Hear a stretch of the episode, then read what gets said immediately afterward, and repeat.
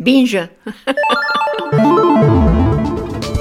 Salut, c'est Andréane Mélard, nous sommes le lundi 18 juin et vous écoutez Binge.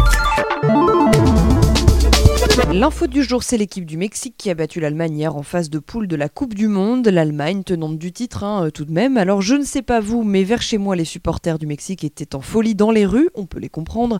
Euh, sur Twitter également, on ne les tenait plus et ne parlons même pas de chez eux au Mexique, tellement ils étaient contents que le CIMSA, le réseau de surveillance sismique dans le pays, a tweeté hier vers 18h en disant qu'un séisme avait été détecté dans la ville de Mexico au moment du but de l'ailier mexicain Irving Lozano.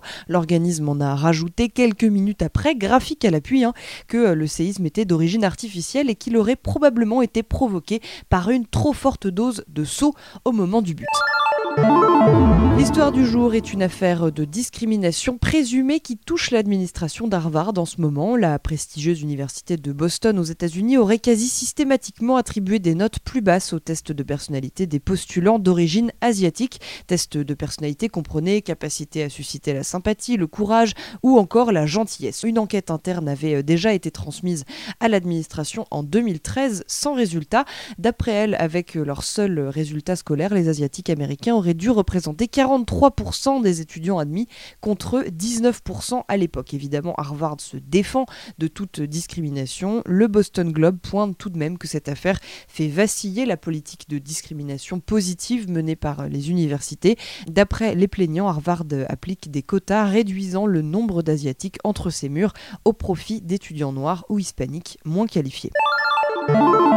La gêne du jour nous est donnée gracieusement par le pape François. Le souverain pontife a estimé ce week-end devant des associations familiales que l'avortement en cas de malformation ou de handicap décelé chez le fœtus euh, pouvait être associé à de l'eugénisme, euh, c'est-à-dire en gros à un tri, hein, pour ne garder que le meilleur. Il n'y est pas allé de main morte. Hein. Ces mots sont les suivants. Au siècle dernier, tout le monde était scandalisé par ce que faisaient les nazis pour veiller à la pureté de la race. Aujourd'hui, nous faisons la même chose en blanc.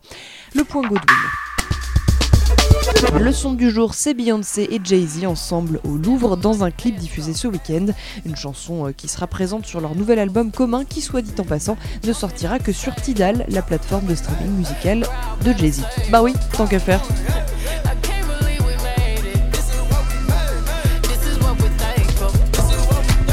Merci d'écouter Binge Actu. Binge